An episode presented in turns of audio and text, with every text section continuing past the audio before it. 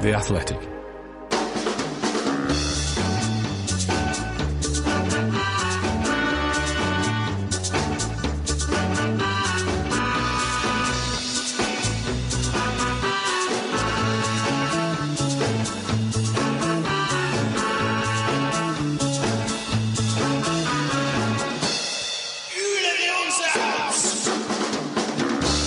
So here we are at the end of the season, and now the time has come. Mike, you know how much I love a sing song. And now we face the, The final curtain. Yeah, well, it's in some ways, and it's to sing a song is the brighten the mood.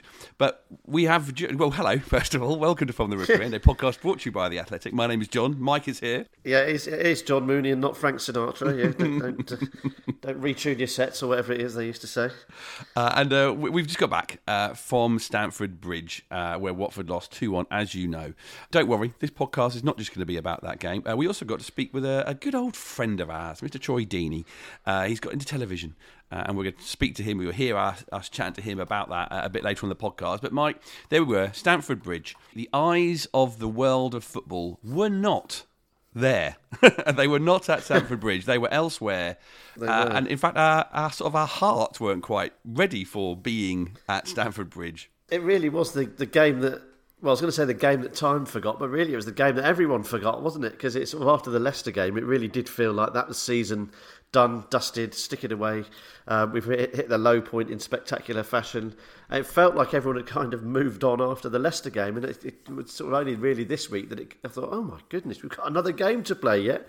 Not one that we were, I don't think anyone was looking forward to in a footballing sense, certainly, because A, Watford have been terrible all season, and B, it's uh, it was a complete dead rubber. There was no jeopardy whatsoever. There's nothing riding on it for Chelsea, barring a, a 20 goal swing involving Watford winning and, and Tottenham winning, which is uh, was going to be unlikely. At least one of those things was going to be pretty unlikely. So I think going into it, John, my, I wanted to have a bit of fun, which we did. We met up, we met up with Stu and the kids, and we went for a lovely bite to eat in, in Victoria, just off a little side street, lovely little tavern down the uh, down one of the side streets there in the in the glorious, it has to be said, May sunshine.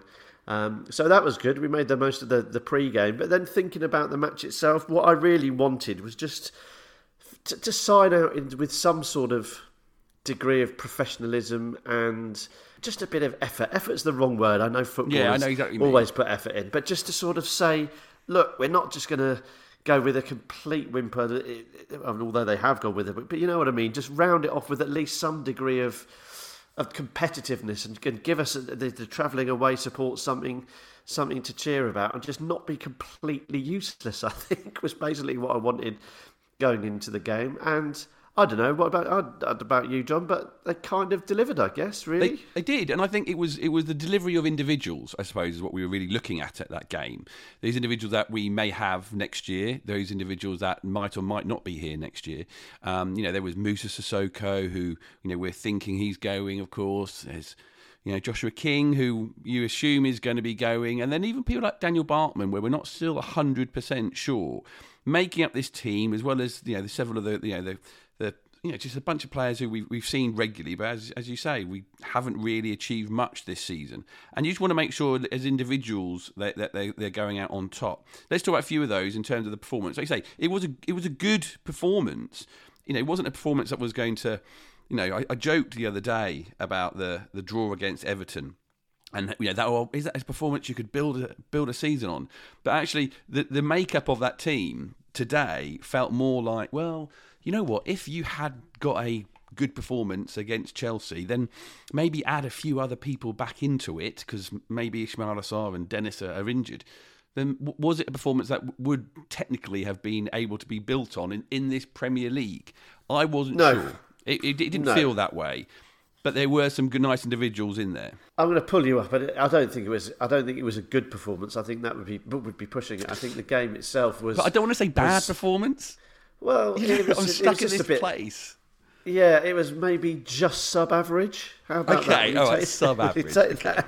because you know Chelsea had a, a, had their flip flops on. They were they were more excited um, at any stage in the afternoon when, when Manchester City went oh, ahead and it and it transpired so that they were going to win the win the league, didn't it? They started singing, literally singing "Come on, City." The, all yeah. three sides of Stamford Bridge were, were singing that, and there was their anti-Liverpool songs, which sort of um, it tells you the sort of the difference of where we're, we're at. We're sort of struggling around with, with Burnley and Norwich, and they're they're thinking about Liverpool when they're not even even playing, presumably because of the history in, in well, you know, the history between Chelsea and, and Liverpool. So I don't think it was a, a, a good performance. I think it was okay. it was enough.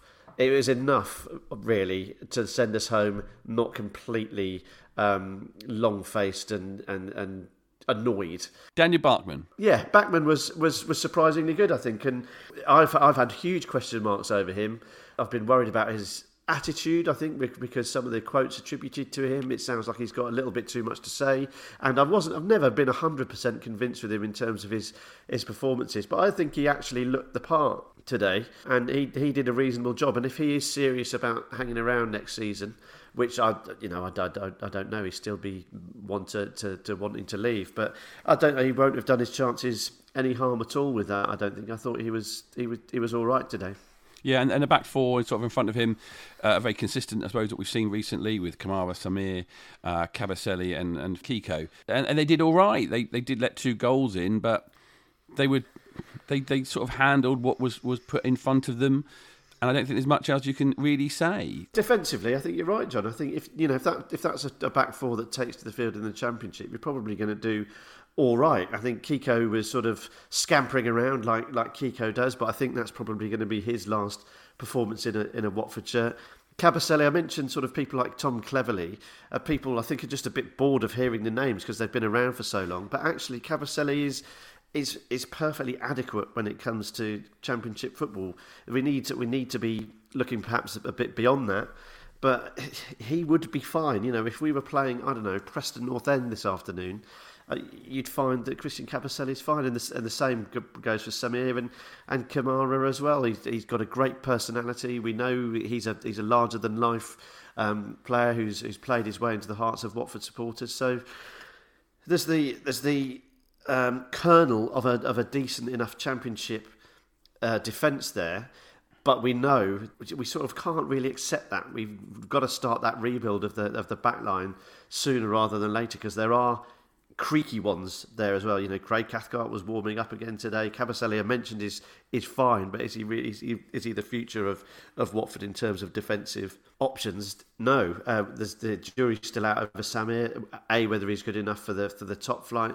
B whether he's going to hang around. So you know they were they were fine today, absolutely fine. I can't remember who it was that was put on their backside at the end for, to allow the cross um, to, to allow the cross in for um, for Ross Barkley's late winner, which was a bit of a sickness.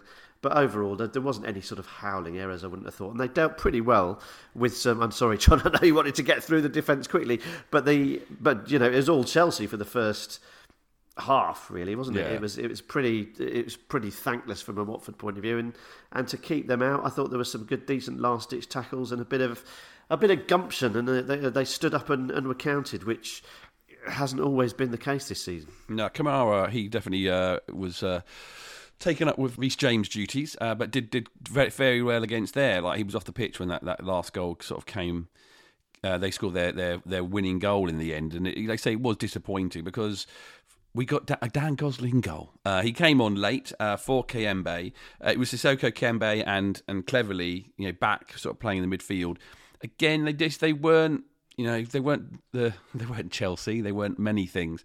Um, but let's just focus on that. You know, that, that goal from from Gosling. Just, I think I turned to you when he came on. I said, "Who had three three games for Dan Gosling in the Premier League this season? Nobody did. He's played the last three, and he's played all right.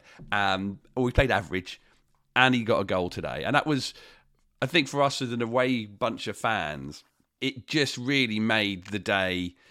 Not perfect because it wasn't a win and it wasn't helping us get out of relegation, but it just really helped, I think, with a nice little release, I suppose, of of of, of, of love and energy that we were wanting to release many times this season. I think the fact you said that, John, is it shows exactly where we're at. And I felt like that at half time. and it sounds so reductive and so basic, and it makes me sound like a, a child. But Stu Hutchinson, who was with us, I was like, I just want us to score. Actually, I just want us to look like we're going to score, which really, in, in all reality, it didn't look like. Uh, in all honesty, it didn't look like we were we were capable of doing it. So, as you say, when he did score with what a couple of minutes left, there was big celebrations in the away end, considering there was there was absolutely nothing to play for. And yeah, you're right, John. It was it was a release, and it was just a sort of it was almost like right, we deserve this. We've we've we've made the journey again to watch this relegated side in a dead rubber where the chances are we're going to get our backsides handed to us. And from out of nowhere, here comes Super Dan, um, stooping to to head into into the back of the net. And yeah, the, the away end erupted, and it was it was absolutely superb. I really really enjoyed it. Good celebrations, good noise, and we kind of deserved it. And it was that's really the the best we could have asked for today was a celebration in the way in the away end and and we got it. But but to be slightly more serious uh, for a moment, you know, the starting midfield of Sissoko, Kayembe, and Cleverley, and then it was Sissoko, Cleverley, and Gosling. You know, there's no guile at all in that in that midfield, is there? Which we'll talk about the strikers in a minute and the impact it has on them. But again, in terms of the championship and the challenge we're going to face, it's going to be it's rough and tumble in the championship. And again, that is slightly reductive to suggest that it's all kick and rush and people getting kicked up in the air because that's not the case at all. There's some excellent football played by some excellent footballers, as we will find out next season. For us to end, have ended up what we've ended up with in the in the in the, in the Premier League, and yes, the, we haven't had to, there hasn't been a fight to, to to stay up for for quite some time now. But to, to have ended up with that, you're just looking at it in the cold light of day after the game, and sort of we're, we're home, and the, the sun's gone down, and we've got work tomorrow, and it's uh, we're thinking about going to bed instead of having another beer. It's like, oh no, look! I mean, look at it. Really, it's a bit sort of it's a bit naff, really, that we've ended up with with those guys playing. No, no discredit to to any of them, but it's it's nowhere near a, a Premier League midfield, is it? And it wasn't particularly a Premier League attack. Ken Sema, João Pedro still being his you know, as we've said for the last couple of games, he's trying, he's pushing. He came close on one occasion. I think maybe if it wasn't Mendy in goal, he might have scored on another day. And of course, Joshua King. I was flabbergasted that he was he was even on the team sheet, thinking, yeah, he is one of those who would want to go, he, and his head would be out of it. And he, well, if he was playing a game of football to try and show himself off on match the day for uh, maybe a possible move to a lower lower end Premier League side, it, it wasn't the performance and it was a bit lacking of a, a little something, wasn't it? Yes. Again, we've talked about you've talked about the defence being okay, the midfield being lacking in Garland, and and the, and the, the, the forward line is cobbled together um, as well, isn't it? It's it's not a forward line that is going to threaten many defences in the in the top flight, if if any, and that was borne out today, really, wasn't it? Joshua King, it was kind of like his his season encapsulated in in in whatever how long ever long he played for. What was it? Seventy two minutes. Came off with about twenty to go, didn't yeah. he? He, you know, he looks like he knows how to be a footballer. He sort of turns up in the right places. He he can do it. He can look the part. But in terms of what he he delivers, again this afternoon at Stamford Bridge, there was very very little from him. As if we're brutally honest, there has been for the rest of the season. He turned up what against Everton, scored, and and uh, against United, and, and did well against them. But really, apart from that, the performances have felt pretty subpar from him, and and and it was similar today. I think you a little bit of a mitigating factor is that he's playing in a makeshift front three with João Pedro through the middle, who again we're not really sure what his best position is, how we're going to get the best out of his obvious talent, and then old Pegleg Ken on the on the other side, who again you cannot fault his enthusiasm. You know he's committed to Watford. You know that he'll do everything for the shirt. Absolutely no question about that. But so left-footed, it's you know it's almost an anomaly in in the, in the top flight to see someone like that. And if that's our front three, then everyone will struggle as a result of it. They sort of I, don't blame any of them because they, but they all have sort of um, deficiencies, if you like, if again with no disrespect, that impact on everyone else. So there, there's no guile in the in the midfield to sort of play neat balls through for the for the strikers, and then even if there was. Uh, are they going to do the right the right thing with it? Are they cute enough to work, uh, work a bit of space? Having had that space, are they good enough to get the ball in to to to, to, to pose a problem? And and the answer to that is is a pretty damning no. So why am I not? Why am I sitting here not feeling terrible? Is it just because we had a lovely sociable day at the Yeah. pub and hanging out with Eli, his second away game? He's rocking a 0103 Watford shirt, Yeah. which was brilliant. I, I don't know. Uh, Maybe it's because I, like, we, I've given up on the season a couple of weeks ago, and it was just fun to be out with Yeah. everybody. Mate, you know, just being overly critical of that game. I mean, he's got one bloke behind me. He was effing and jeffing over every single thing that Yeah, was sorry about. It's like- Arlo. He's like, "What have you been watching all season? Is this your first game? You know, this is this is what I was expecting. This is what I w- was seeing." And any of those stray passes that don't quite go where you want them to go, or the cross ball doesn't exactly land like Marco Cassetti used to do it, I go, "Yeah, that's what that's it. That's what we are." So why am I getting het up about it? Maybe that's why I'm all chilled. Yeah, well, I think the fact that we get we we were relegated in reality, even if it wasn't mathematically quite a significant time ago, has meant we've been playing football with no jeopardy for for some time. So that takes away a lot of a lot of stress. When there's nothing on the game, you, it's it's not the same whether you like it or not. We obviously want Watford to win, but there's no um, the, the the intensity just isn't the same. So there is definitely that. There's the fact that it was an okay game from Watford's performance. They kind of delivered what we wanted. We got the goal. They didn't embarrass themselves, which is a pretty low bar. So there is that. There's the other thing that it's all over. we don't. We know that there isn't any more Premier League football to uh, to grind us down because it has been a grind. Let's not dress it up. I, I was. yes. It, it was a warm day today, and I, you know, I sung my heart out for the first sort of forty minutes, and then towards the end of that first half, I was like, "Oh, I'm just a bit tired by this. I'm just, I'm feeling a bit, I'm feeling it. I'm done. I'm done. I managed to got my got my second win, so I think there is all all those elements combined to it being that was absolutely fine. I mean, we lost, so you know what I mean. In, in it's not fine. We lost. We finished bottom nineteenth in the table with the. Uh, yes, only nineteenth, Michael. Yeah, yeah. Well done, Watford. You proved me wrong Yeah, again. you've been going about twentieth on our WhatsApp group constantly, but haha, you are wrong. My expectations have been smashed. Well done, Golden Boys. Yeah. Uh, so there's so there's all that, but also also you, you mentioned the day we've had, you know, the pub before, catching up with people, and a, a day in the sunshine. And I do think, John, and this sounds a little bit glib, but you know, love, football like life is what you make it, and you've got to get out there and, and enjoy it. And if you can't enjoy it, then you know, take a back seat, take a breath, and, and come back to it when you when you're ready to. Uh, but I think the people there today were wanted to see it through.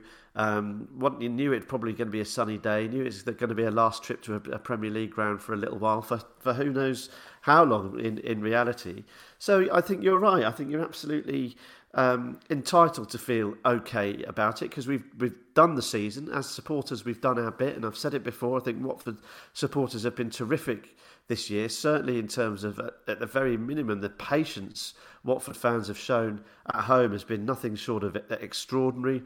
Um, there've been good away followings up and down the country, with a couple of exceptions where there's completely understandable mitigating circumstances with funny kickoffs and, and difficult times of the week and so on and so forth. So Watford fans have done their bit, and turning up today, it's like you, it, all it was is a little full stop on it, and, and just saying right, let's go and have one little last hurrah in the in the sun. And I think there's some satisfaction to be taken from that from going and, and supporting your club right through to the right through to the end. And and, and absolutely the, the the social side of it is is huge.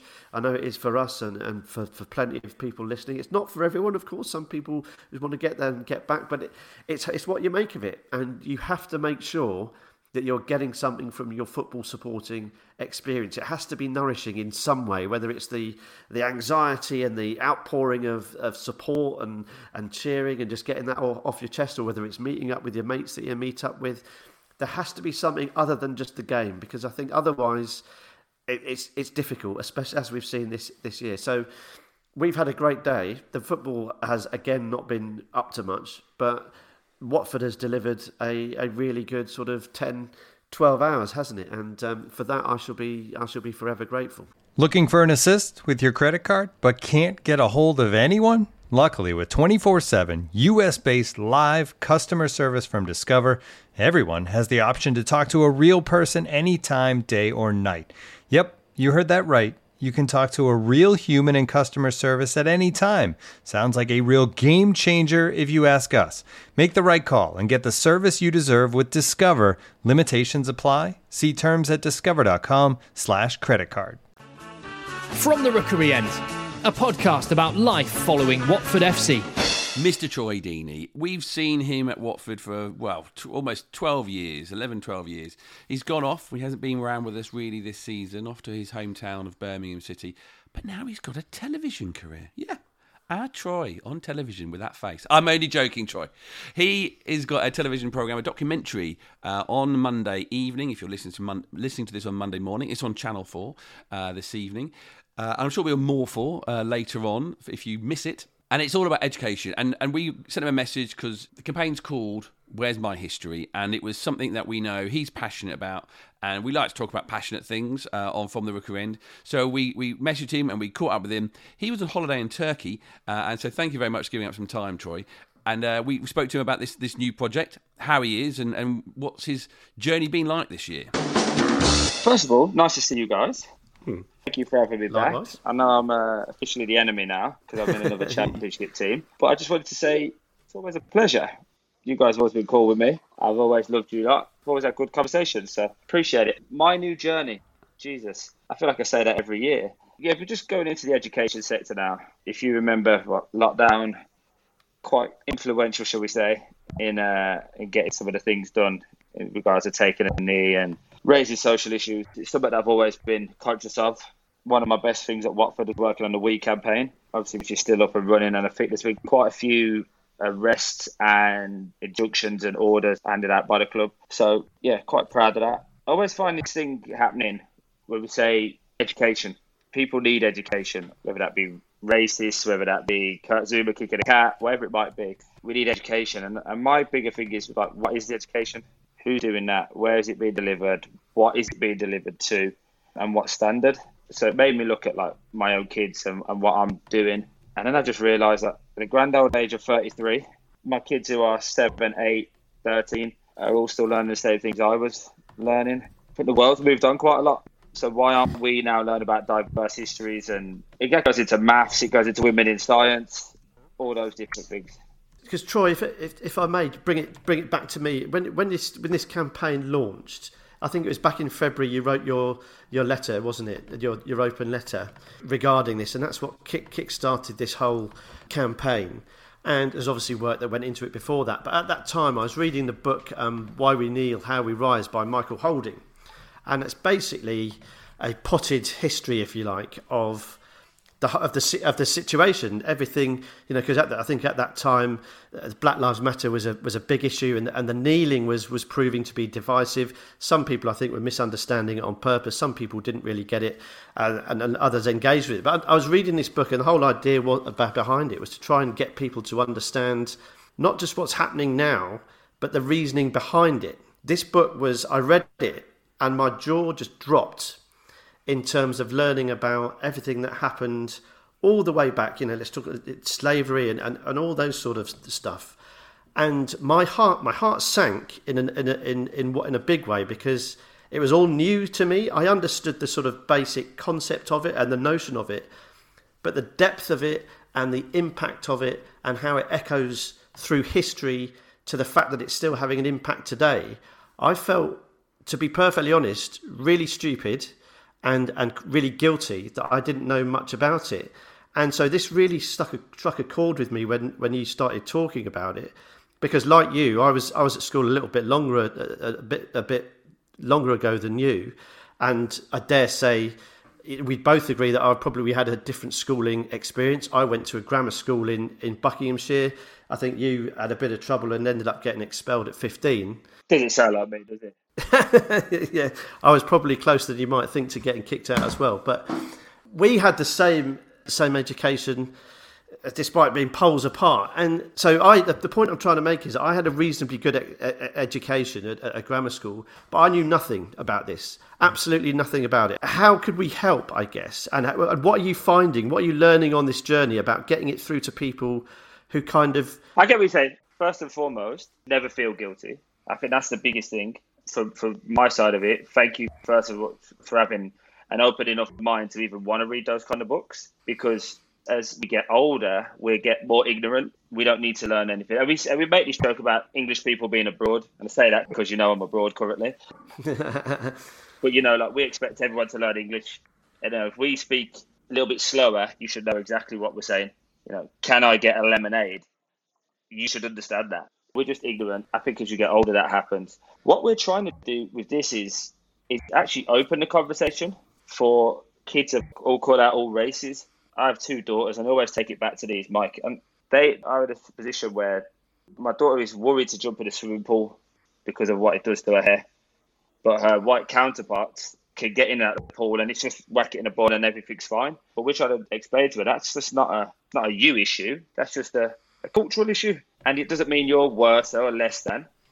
But the biggest thing that we find as parents is we're having to put our children into schools for seven, eight hours a day it's longer than we get to look after them and parent them mm. on the whole because we're in and out, we're doing things, and I just think why should we as parents then have to then educate our children at home on top of that? So why aren't they getting the books, My Little Heroes, Women in Science, things of these nature should be in every classroom. Because I'm a teacher, so I teach year five primary. At my school, you know, we are forward thinking school. Like we have a we we developed over the last few years a a black history curriculum that sort of sits with all the responsibilities that we have in terms of all the different historical topics that we have to cover. And you know, for me, I teach year five, so there's not a lot in terms of where I can fit that in. But I, I the one book I always read to them, I always read as a class. We read uh, Benjamin's autobiography, Coming to England. I, I feel that is a book where it's all about her as a child and her experience of coming over from Trinidad and Tobago. And it's a great sort of feeling of, for lots of the children in my class, because it's a very diverse school, as most schools are, you know, it is a, a book they can actually all relate to. So it has that sort of positivity in terms of, even though it is about one individual you know culture it has a, quite a wide thing. Where you know you've you've gone you've got you know the ability to go and speak to some very important people um, about this for the documentary. How do how do they see this? How do they see this fitting in from what you've when you speak to them into the curriculum? Because we we're, we're aware of a new primary history curriculum coming in in a few years time. Where what have you they sort of shared with you in terms of how this might fit into the, the school day? It's been quite frustrating. When you think about it don't get me wrong, I'm only Troy, by the way. I don't deserve to have all the, the open book and let me have a look at everything. My biggest frustration, what, what I find I had on this journey was a lot of resistance. And I'm in the um, in the business of solutions. People taking the knee. Can't do that. But when you ask the question, what should I do? No one has an answer. So I understood a lot of the questions we were coming back to it was the teacher's fault, apparently, John. Your fault. you, you should teach more.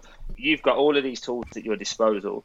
So we did a survey. We commissioned a survey, which had uh, just under 2,000 teachers. The, the results were staggering, I'll be honest. 97% of teachers didn't feel confident enough uh, in their teacher training to even talk about the topics, to be empowered to talk about the topics. Now, as you just touched on briefly, we give our kids seven to eight hours a day with teachers. We, we enable someone like you, John, to teach my kids better than I can because you're educated in it and you know more. But if you don't feel empowered to do your job, my kids are getting less education already.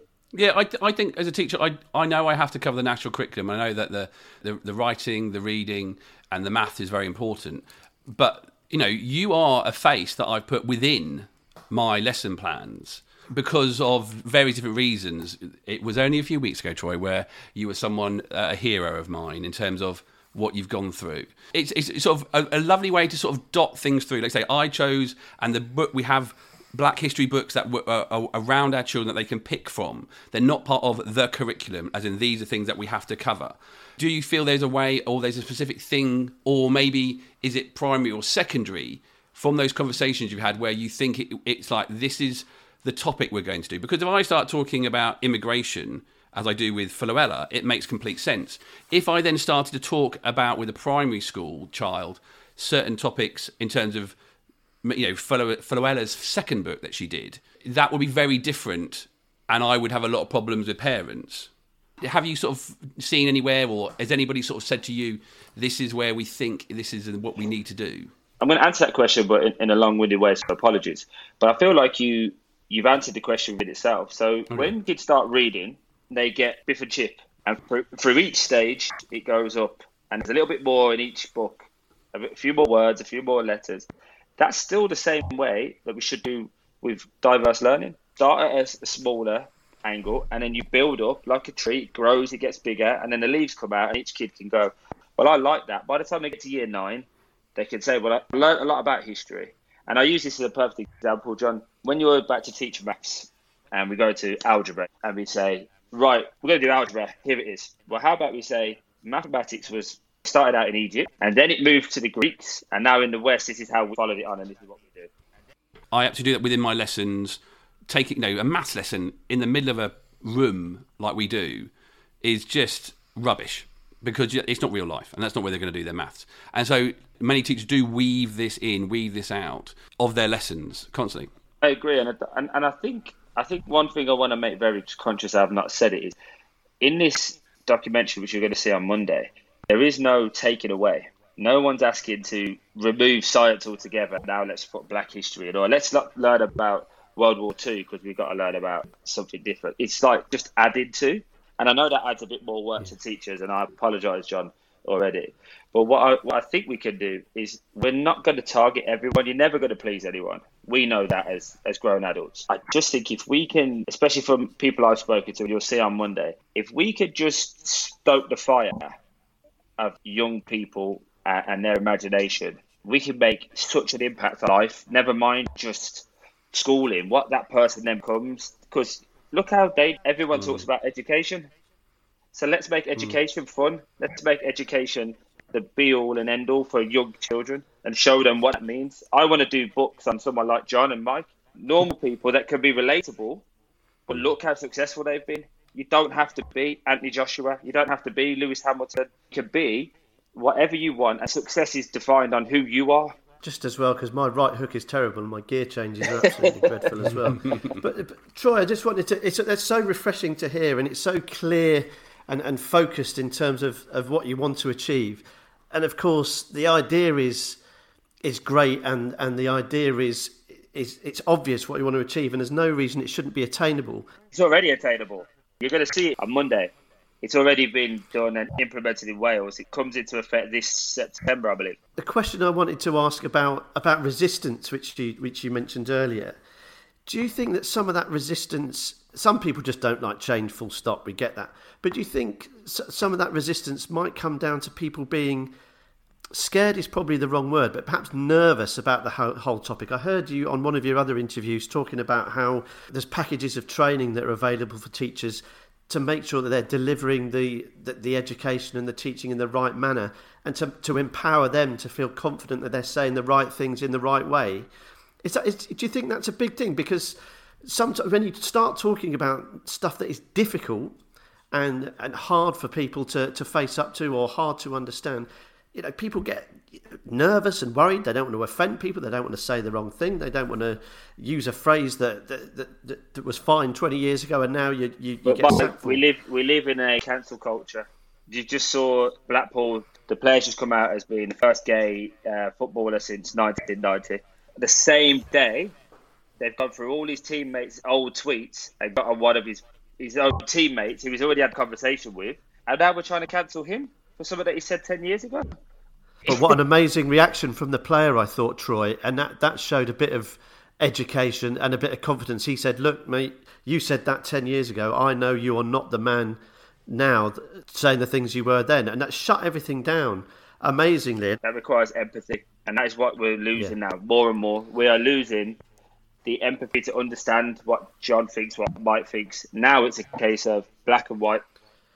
We can't have yeah. grey, and I, I use this saying a lot. I think the beauty is in the argument in the grey area because we For can sure. have a discussion sure. and we can understand it. I can still come away from it not liking what you've said and vice versa. Now I'm educated on it. Do you think, Troy, that a big part of your of this campaign and what this extra education, this extra element to, to education can deliver is, and it's kind of going back to what I was talking about, mumbling and bungling through earlier, how my I'll give you an example. My appreciation of you changed completely when I read your book. I made the mistake of thinking because I've see, spoken to you a couple of times, because I've watched you through Watford, and because I've got like a vague idea of what your story was. I thought, yeah, yeah, I've got a good idea on, on Troy. And the same thing happened when I read your book, and I think I might have messaged you to say I was like, Jesus, what an idiot for me to think that I knew your life because you just opened my eyes and opened the door. And so I, my, my view changed, and my take on our relationship, such as it is, changed. And it's the same thing with with understanding this education for people our age as well.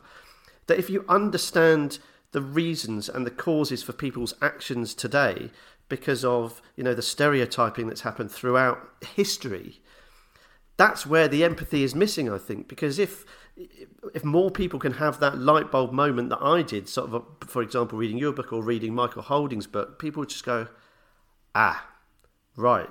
I get it, and and that comes down to education. So I'm keen to know whether you see your this campaign as helping kids today get that um, understanding of who they are and that that identity, and then everyone else and other people understanding what different people are going through and why they face different challenges so that there's an immediate reaction for, for kids that go through the education system. And then in 10, 15, 20 years' time, we're talking about people who are much better rounded and they have got empathy. They are willing to take a step back and think, right, they are living a different life to, to, to me. They are experiencing different things.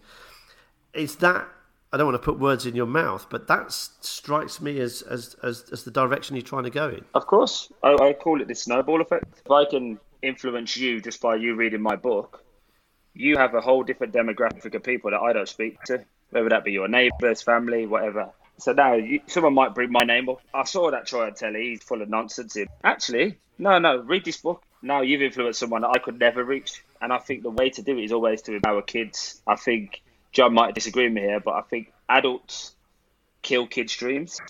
My favourite word that adults don't use is imagine, and I yeah. think that's the, I love that word. Imagine this, imagine that, and imagine all the things you like, and imagine a, a dragon, and that's what yeah. adults don't do. And like you say, I, I don't know if adults kill it or the things that we do we as we it, grow older. We harness it. Yeah, we harness it. So again, a, a, being a parent, you try and push your kids into safe jobs, into don't go over there because you might get hurt, or you might, don't go play near the bushes with the stingers in there. You, everything is don't, don't, don't, and we shorten their window of uh, their imagination. And uh, again, I go back to my daughters when I see them playing Barbies and they've got different accents and they're they made this different story up and Ken's talking to Barbie, and then there's the soccer Kens come out, and it's like you just listen to them, and you're like, wow, their brain is so just free, and a child's laugh, isn't it? Is to me, it's the only thing that can genuinely make me happy.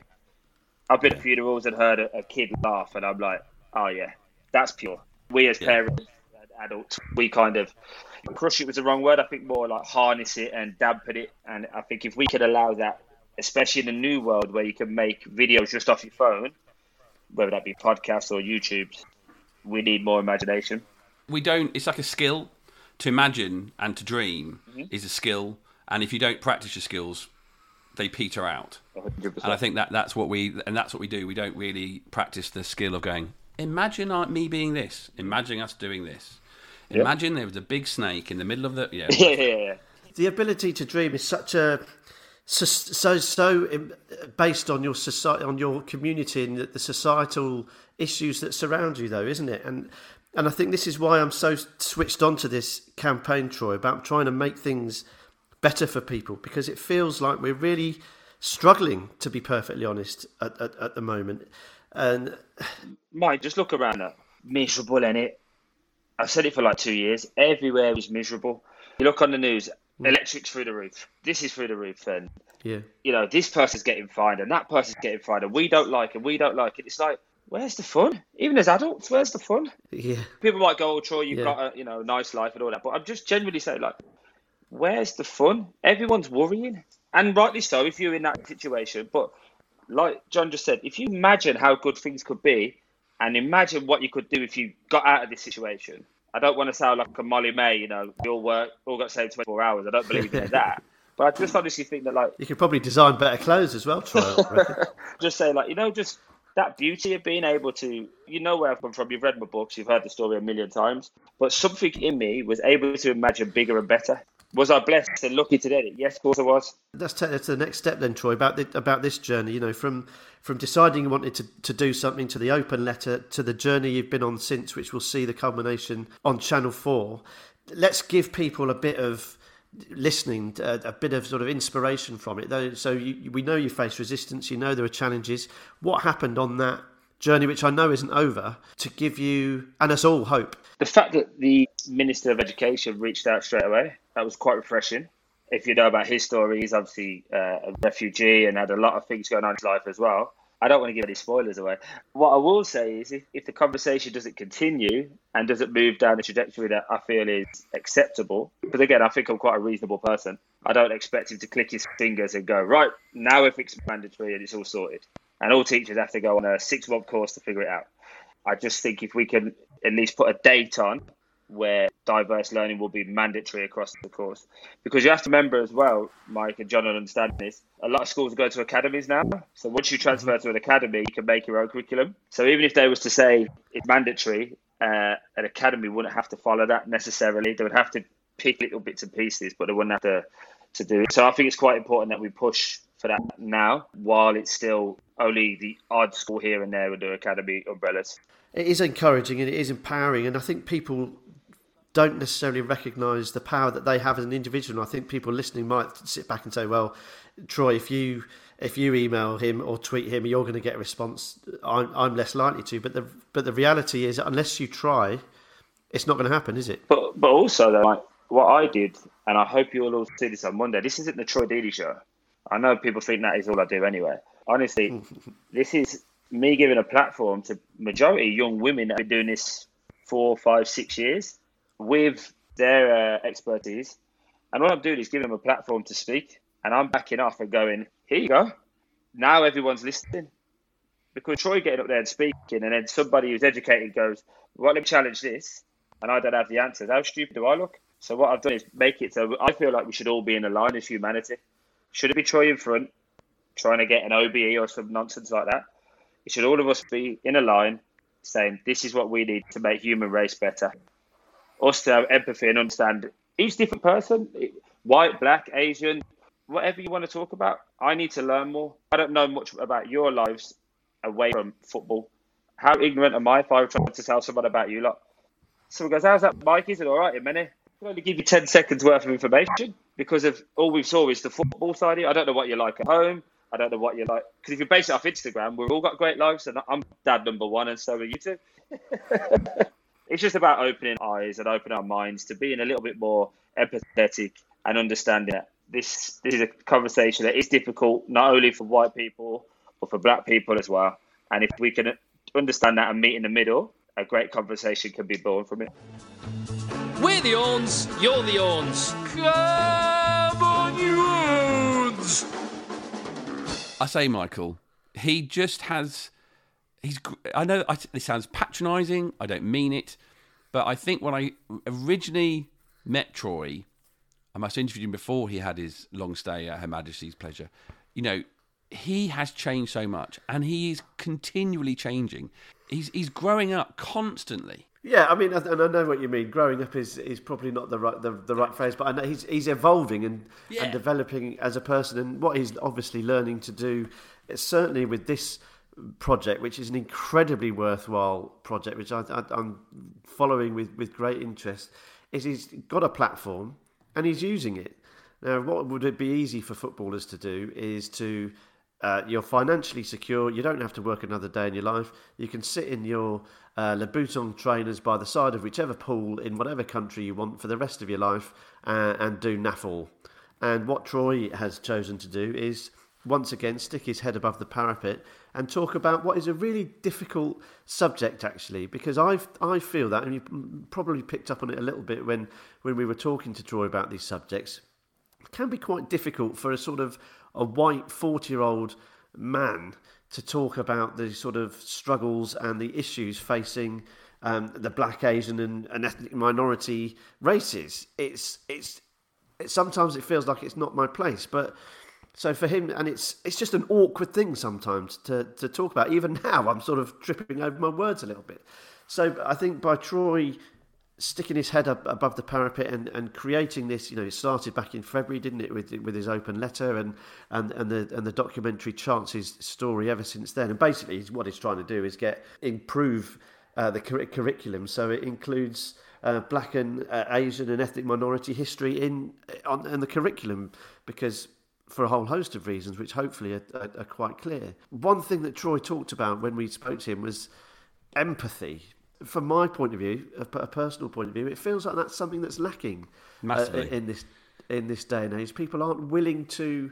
First and foremost, they're not willing to stop and listen.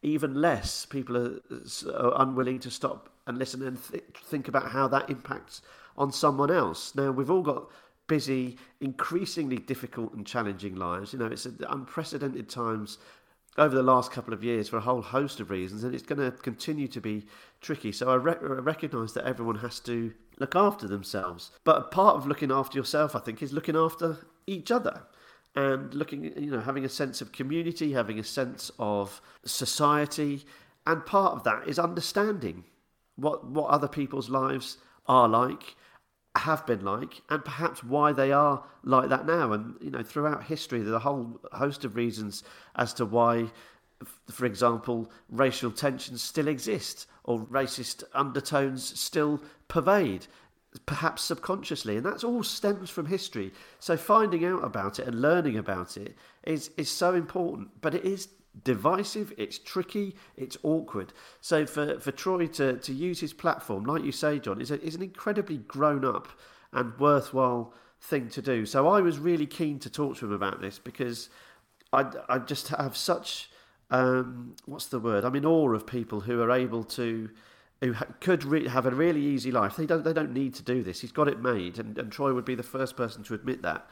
But instead, what he's doing is using his voice and his profile to, to try and change things for, for the better. And, you know, what an admirable, admirable quality that was. And uh, yeah, of course, thanks very much to, to Troy for his time. He was on he was on fantastic form, as he would be if, if you were by the pool in, in Turkey, of course. I always wonder, he, you know, the conversations sort of they do, if we got him drunk, I reckon we could easily sit around with some big fat cigars, and I reckon we could solve all the problems of the world. All right, I mean, let's give it a go. I reckon it would work. I reckon he, has got it within him. That is it. Watford are now lo- no longer a Premier League side, and we are looking forward, uh, hopefully not too far away, to life in the Championship. Thank you, Mike, for, for this season. But of course, we have to thank, more importantly, for people putting up with us and giving up their time to listen to us witter on about Watford Football Club, don't we? Absolutely incredible. Yeah, a, a heartfelt thanks to each and every person that's listened to, whether it's five or ten minutes or whether it's every one of the podcasts that we've put out this season. It still blows my mind, to be honest, that people take the time to, to stop and listen, especially in a, in a, in a season like this. Um, it really does make my life as a Watford supporter so much more enriched um, God, that's I'm signing off as articulately as ever here, aren't I? But it, it, it, does make my life as a Watford supporter so much better and, and fulfilling, being able to share it with people. And um, I know that people disagree with me all the time, which is absolutely fantastic. I love hearing other people's views, and, and I'll fight my corner sometimes. But the fact that people take the time and have done ever since we've done the podcast to, to listen, um, share their feedback, get in touch, uh, good, bad, or, or, or indifferent, is we'll never ever take that for granted. It's a it's a huge thing for us, and a, a, massive vote of thanks to everyone for sticking sticking with us this season. It's um, yeah, it's been a privilege to and an honour to talk about Watford, and wonderful to know that people are listening to it. So thank you very very much indeed, and to all the other gang, especially to John. John, you never get the, the credit you deserve for for the podcast. You've put all the hard work in to make sure that we um, we talk about the right things, and uh, you put the hard work into edit it and get it out there in people's feeds for when they expect it during the on, on a Sunday, Monday, or, or Thursday. So thank you to to you, John, and for all the hard work you do, and thank you to everyone else that contributes to, to from the Rookery End, especially the little the core group who put up with you would not believe the amount of nonsense they have to put up with from me, whether it's in the flesh or or via WhatsApp or on the phone. The nonsense that comes from me is. Um, yeah, it's it's otherworldly, really. So so big thanks to John. Big thanks to, to, to all the from the Rookery End uh, gang and contributors. But yeah, absolutely. Most of all, thanks to everyone for listening. Thanks for sticking with us. Thanks for sticking with Watford. supporting your football club is, is what you make it. We're on the cusp of something new, a cusp of cusp of change. Let's get behind them. Let's stick together. We're critical friends. That's what we like to call ourselves, and I think we can all do that. Um, but remember what Troy talked about: empathy. Try and work out where everyone's coming from, and together, I think we can be a we can be a force for, for good, and we can make going to Vicarage Road fun again. Over to you, Rob and the gang. yeah, bring back the fun, please, Mr. Rob Edwards. And of course, thank you to Adam uh, for all the midweek podcast uh, that we've been doing this this season. But if you haven't subscribed and you haven't done all those things, you can go to uh, your favourite podcasting place and uh, search for From the Rookery End and press the subscribe button. Uh, and of course, follow us on social media at Watford Podcast on Twitter, on Facebook, and Instagram, and some other places like that. We might even do TikTok, mm, maybe not. Uh, but thank you for everything. Uh, and well, there's only one way to finish a podcast at the end of a season, which could be argued to be the worst season we've ever witnessed, or I've ever witnessed as a Watford fan. But we know there's another one to come. Come on, you ones!